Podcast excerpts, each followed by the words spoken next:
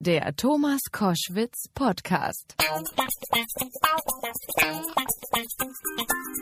Koschwitz zum Wochenende jetzt mit Norbert Elgert zu Gast im Studio. Norbert Elgert ist, wie er selbst sagt, immer Schalker und dazu einer der erfolgreichsten Fußball-Nachwuchstrainer Deutschlands. Seit über 20 Jahren trainiert er die A-Jugend vom FC Schalke 04. Er ist dreimal mit den Deutscher Meister geworden, zweimal DFB-Pokalsieger und er hat Bundesliga-Profis wie Mesut Özil, Manuel Neuer oder auch Benedikt Höwedes mit herausgebracht. Ich freue mich sehr, dass er heute mein Gast ist und über sein aktuelles Buch sprechen wird, nämlich das Buch heißt Gib alles, nur nie auf. Guter Titel.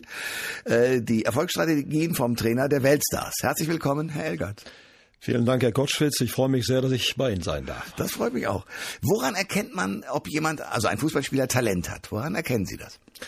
Ja, das erkennst du, wenn du ihn spielen siehst, an seinen Bewegungen, vor allen Dingen aber auch am Umgang mit dem Ball unter größtem Raum Gegnerzeitdruck und natürlich auch an seiner Spielintelligenz, an seinem Spielverständnis, wie liest er das Spiel.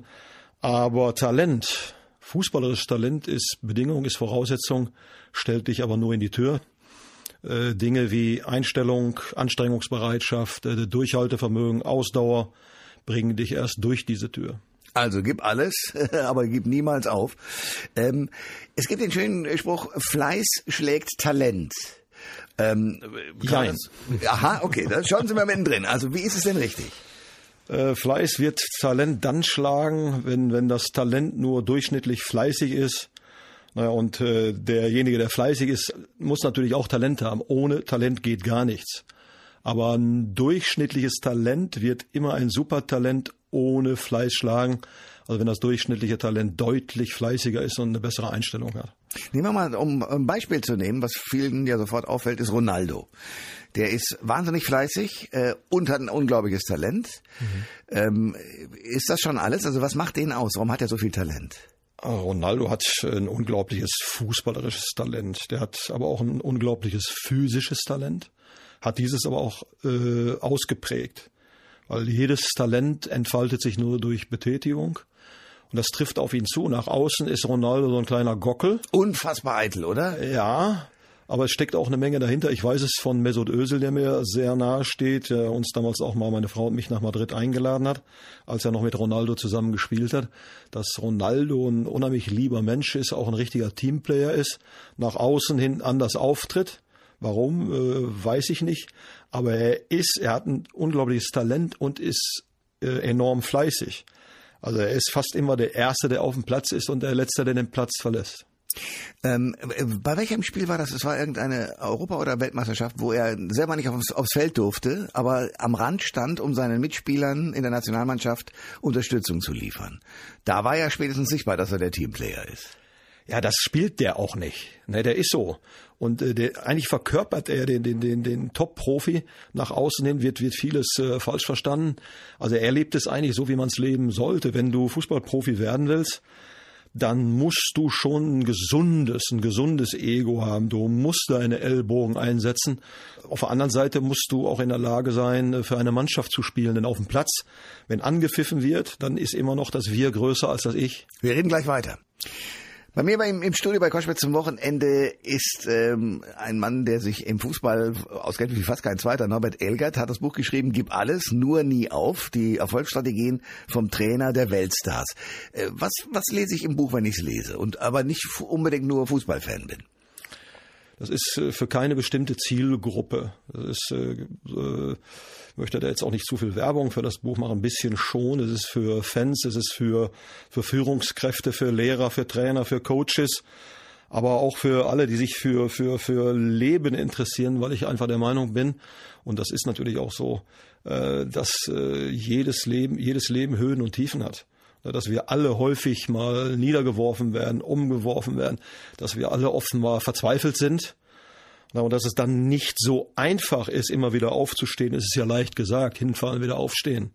Und dann kann ich vielleicht mit meiner Geschichte auch da so ein klein wenig Unterstützung geben. Das ist eine Botschaft, eben immer wieder alles zu geben, weil es sich fast immer lohnt. Wir kommen ja nicht alle mit gleichen Voraussetzungen zur Welt, körperlich oder wo wirst du auf dem Planeten geboren. Mhm. Es ist nicht für jeden so einfach. Er gibt alles und nie auf. Wenn ich mit den schlechtesten Bedingungen und nie Möglichkeiten, keine schulische Bildung habe, wenn ich nichts zu essen und zu trinken habe, der will davon nichts hören, aber vielleicht hilft das auch. Es sind auch ein paar andere Autoren noch mit drin. Also es sind nicht nur Sie, der geschrieben hat, sondern auch andere. Wer noch? Ja, zusammen mit Kai Psotter habe ich das Buch geschrieben. Ja, für uns ganz wichtig war die Unterstützung meiner Frau, war enorm wichtig. Aber es sind eben jede Menge Gastautoren, die Gastbeiträge geschrieben haben. Angefangen von unserem Aufsichtsratsvorsitzenden Clemens Dirnius, Andreas Müller, der früher mal Manager bei uns war. Und ich vergesse jetzt bestimmt viele, die mögen mir verzeihen. Mesut Özil, Benedikt Höwedes, Manuel Neuer, Joel Matip, Philipp Max, Sead Kolasinac. Was schreibt Mesut Özil? Ja, Mesut Özil schreibt sicherlich von unserer gemeinsamen Zeit, wie wir uns damals kennengelernt haben. Er spielte damals für Rot-Weiß Essen, was ich immer noch nicht wusste, und ging auf die Gesamtschule Bergerfeld. Das ist die Kooperationsschule von Schalke 04. Mhm. Und da hatte ich im Rahmen dieser Kooperation ein Schultraining. Da hat er auch teilgenommen. Und da habe ich ihn das erste Mal gesehen und war natürlich dann verblüfft, dass so ein Fußballtalent nicht bei uns spielt. Aha, okay. Also das heißt, Sie haben den gesehen und wussten, okay, der hat was. Ja, 2-3 Mal schon. Also, und dann haben wir uns unterhalten, habe ich ihn auch gefragt, wo wohnst du? Und dann sagte er auch noch in Gelsenkirchen um die Ecke. Und wo spielst du? Rot-Weiß Essen? Ja, okay. Sagte ich, nächstes Jahr spielst du hier. Das war aber alles andere als einfach, ihn und seinen Vater Mustafa damals davon zu überzeugen. Aber Sie haben es hingekriegt. Ja, aber dazu gehörte wirklich viel Überzeugungskraft. Denn auch alle anderen Vereine bilden gut aus. Und es ist ja für beide Seiten ziemlich gut positiv ausgegangen. Auch. Norbert Elgert ist bei Koschwitz zum Wochenende zu Gast, der das Buch geschrieben hat, Gib alles, nur nie auf, mit vielen Gastautoren. Mesut Özil ist einer davon. Ich frage mich immer, da steht ein Mann, das ist ja für den sozusagen den Amateurfußballer, der sich sozusagen bei der EM und bei der WM wirklich für Fußball interessiert und sonst eigentlich nicht so, sieht man immer das Bild, der Trainer steht draußen und ist aufgeregt natürlich, macht die Mannschaft jetzt das, was zum Erfolg führt. Was macht einen guten Trainer aus? Was muss der können, damit eine Mannschaft 11 Leute und die Reservespieler sagen, auf den höre ich? Es ist eine sehr gute Frage, gar nicht so leicht zu beantworten. Ich versuche es mal. Also unsere Aufgabe, die Aufgabe des Trainers ist sehr facettenreich. Also ein Trainer, ein Fußballtrainer oder auch ein Coach im Allgemeinen ist in so einer Spielsportart, kann man aber auch auf andere Sportarten übertragen, definitiv mehr als nur Vermittler von Technik, Taktik, Kondition, mentaler Stärke und Teamfähigkeit. Wir sind gerade in unserer heutigen Hochgeschwindigkeitszeit mehr denn je auch Vermittler von wichtigen Grundwerten wie Demut, Dankbarkeit, Respekt und vieles mehr. Ein Trainer ist Ausbilder, ist Coach, ist Pädagoge, ist auch ein kleiner Hobbypsychologe. Du musst dich schon sehr mit dem Menschen befassen. Weil der Mensch steht immer an erster Stelle. Wir haben nicht nur einen Körper, wir haben auch eine Seele, wir haben einen Geist. Der Trainer spielt eine wichtige Rolle, aber die Hauptrolle spielen die Spieler, die Akteure. Denn die spielen letztendlich auf dem Platz. Also ich habe in dem Zusammenhang vor kurzem mal recherchiert und ich habe festgestellt, dass ich in all meinen 30 Trainerjahren so circa nicht ein Tor selber geschossen habe, nicht mal eine Vorlage gegeben habe. Ich finde den Vergleich, den hatte damals der Baldur Preimel, den kennt kaum noch jemand. Baldur Preimel hat vor ganz vielen Jahren die österreichischen Top-Schanzenspringer Innauer und Schnabel trainiert. Und der hat immer einen guten Trainer mit so einem Gärtner verglichen. Und damit meinte er, dass junge Menschen, also nicht nur junge Fußballer, wie Pflänzchen sind, die gewässert werden müssen, die getrimmt werden müssen und um ihnen dann irgendwann zum Idealwuchs zu verhelfen. Aber was passiert zum Beispiel in der Kabine? Erste Halbzeit, die Mannschaft ist unsicher, Auswärtsspiel, man merkt schon, da ist die Heimmannschaft ist viel souveräner. Halbzeitpause, danach tritt dieselbe Mannschaft, keine Auswechslung, wieder auf den Plan. Irgendwas muss der Trainer gemacht haben, einen Wutanfall gekriegt haben, ich weiß es nicht. Plötzlich spielt diese Mannschaft auf und man denkt, wow, jetzt habt ihr es ja begriffen. Was passiert dann in der Kabine in so einem Moment? Sie strahlen? Ja, da gibt's ja keine Geheimrezepte. Manchmal funktioniert es, manchmal funktioniert es nicht. Also in erster Linie wird in der Kabine natürlich sich zunächst mal beruhigt. Naja, und dann spricht man auch über taktische Dinge. Aber wenn du das Gefühl hast, deine Mannschaft hat nicht alles aktiviert, dann spielt die Taktik eine vollkommen untergeordnete Rolle. Denn dann spricht man verstärkt über Grundtugenden. Geben wir wirklich alles oder lassen wir irgendwas liegen? Das ist unterschiedlich. Und so eine Standpauke, oder Sie haben gerade gesagt, Wutausbruch, kann punktuell mal hilfreich sein. Aber den spielen Sie dann oder haben Sie den auch wirklich? Ja, das kann, nee, das, wenn du es spielst, dann hast du ja keinen Übertrag. Ja, okay. Aber die Spieler lesen ja auch unsere Körpersprache. Wenn ich schreie und meine Körpersprache ist nicht echt, dann werden die das unterbewusst wahrnehmen, dann komme ich nicht ran. Ja, ich verstehe. Also, wenn du das spielen musst, dann lass es lieber weg, weil es nicht wirkt. Ja. Aber ich glaube, wenn es mal zu einer Standpauke kommt, dann ist die wirklich sehr echt.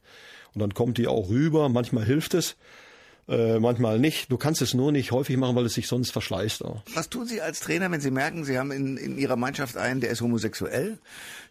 Sie ahnen das, Sie wissen es nicht genau, aber Sie merken, der wird auch möglicherweise schon mal gehänselt und solche Dinge. Was tut man als Trainer? Habe ich so noch nicht erlebt. Es waren mit Sicherheit Jungs dabei, aber keiner, der sich geoutet hat. Wenn es so wäre, hätte der von mir alle Unterstützung dieser Welt. Und wir würden mit dem Team sprechen. Na, wenn Hautfarbe eine Nullrolle spielen sollte, auch die Religion und auch die ethnische Herkunft, dann sollte jeder seine Sexualität ausleben dürfen. Warum denn nicht? Na, und das würde bei uns in der Mannschaft, ich würde es mit der Mannschaft besprechen und ich würde von der Mannschaft erwarten, dass sie da absolut normal mit umgehen. Ich meine, später haben sich ja dann, Thomas Hitzlsperger als so ein Beispiel, haben sich ja Spieler geoutet. Das kriegt man ja zum Teil ja dann doch schon mit, könnte ich mir vorstellen, wenn man so eng miteinander spielt und gemeinsam Erfolge feiert und auch Niederlagen. Reagiert die Mannschaft eigentlich so problematisch? Also hat jemand, der homosexuell ist, vor der Reaktion der Mannschaft Angst oder vor der Reaktion des Publikums in der Arena? Ja, ich bin ja in einer Zeit das war das Macho-Denken ja früher noch viel größer. Und die Vorurteile waren viel größer, egal in welche Richtung. Da wäre es in der Kabine sicherlich nicht einfach gewesen. Heute ist es Gott sei Dank anders. Also da hätte, glaube ich, wenn sich jemand outet, in der Mannschaft überhaupt keine Probleme. Es darf ja auch nicht so sein. Also die Toleranz und das Selbstverständnis ist viel größer. Denn wer bestimmt denn, was normal ist? Masse ist immer so eine kritische Geschichte. Aber ich glaube, auch da ist man offener geworden. Aber wir alle gemeinsam. Wir haben natürlich die Pflicht, uns da immer wieder zu äußern. Und wenn ich gefragt werde, wir haben alle nicht nur das Recht, wir haben auch die Pflicht, uns zu äußern und auch klar Stellung zu beziehen. Denn gerade die Menschen, die in der Öffentlichkeit stehen, haben Einfluss. Und mit diesem Einfluss sollten sie nicht nur Werbung zum Beispiel für ein Buch machen oder für sich selber, einen Fußballer auf Facebook, sondern wenn du zu wichtigen Themen gefragt wirst, dann gerade zu solchen Themen, dann sollte man sich auch äußern und klar Stellung beziehen. Das ist unglaublich wichtig. Denn wir haben ja gerade in Deutschland, das ist ja noch gar nicht so lange her, Zeiten erlebt, wo alle Hurra geschrien haben und dann, was dabei herausgekommen ist. Und das darf, egal in welche Richtung, nie wieder passieren. Also ich freue mich sehr, dass wir heute geredet haben. Norbert Elgert, das Buch Gib alles, nur nie auf, ist nicht nur ein Buch für Fußballfans, sondern eins für die Damen und Herren, die sich sagen, Mensch, wie schaffe ich das eigentlich, wenn ich mal hingefallen bin, was erlebt habe, was nicht so schön war, ist wieder aufzustehen. Ich danke sehr für den Besuch heute. Ja, ich bedanke mich bei Ihnen, Herr Koschwitz, für die Einladung und für Ihre Zeit und für das angenehme Gespräch. Alle Informationen zur Sendung gibt es online auf thomas-koschwitz.de.